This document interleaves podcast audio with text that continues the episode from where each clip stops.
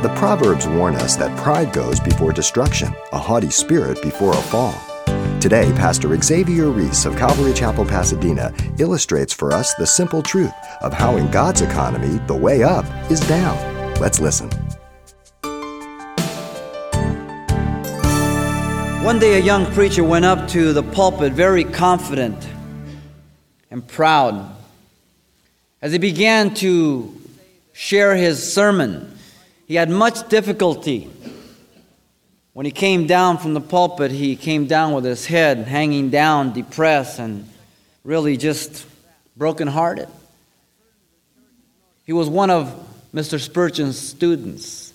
He went up to him, and Mr. Spurgeon was famous preacher in England called the Prince of Preachers. And he says, If you would have gone up the way you came down, you would have come down the way you way up. Pride. Pride is such a difficult thing with man. You know, we have often a category of our own what is the worst of sins?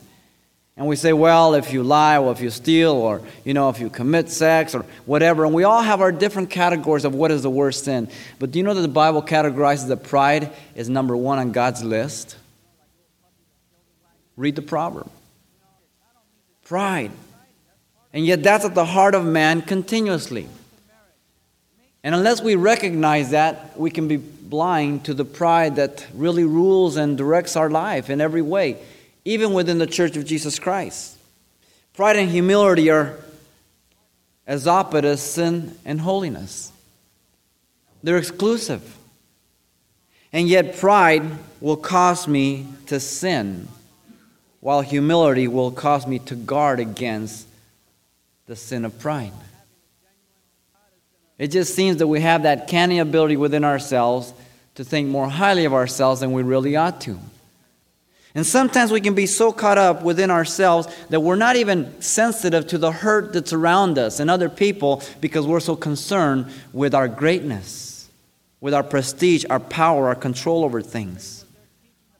You remember Haman in the book of Esther? He got promoted to second to the king.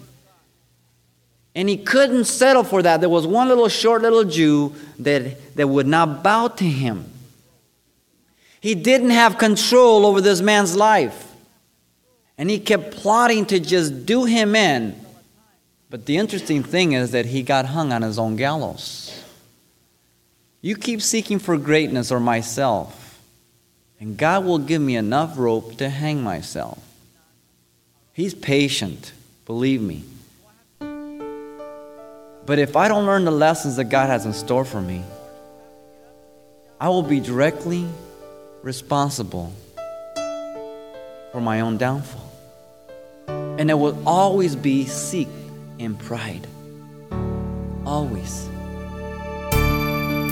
You've been listening to Simple Truths with Pastor Xavier Reese, a daily devotional of the enriching and precious truths found in God's Word. We're glad you've joined us and want to mention that today's message, as always, is available on CD for anyone who gets in touch. To make your request, give us a call at 800 651 8352. That's 800 651 8352. Or write us at Simple Truths, 2200 East Colorado Boulevard, Pasadena, California, 91107. Or visit our website, calvarychapelpasadena.com.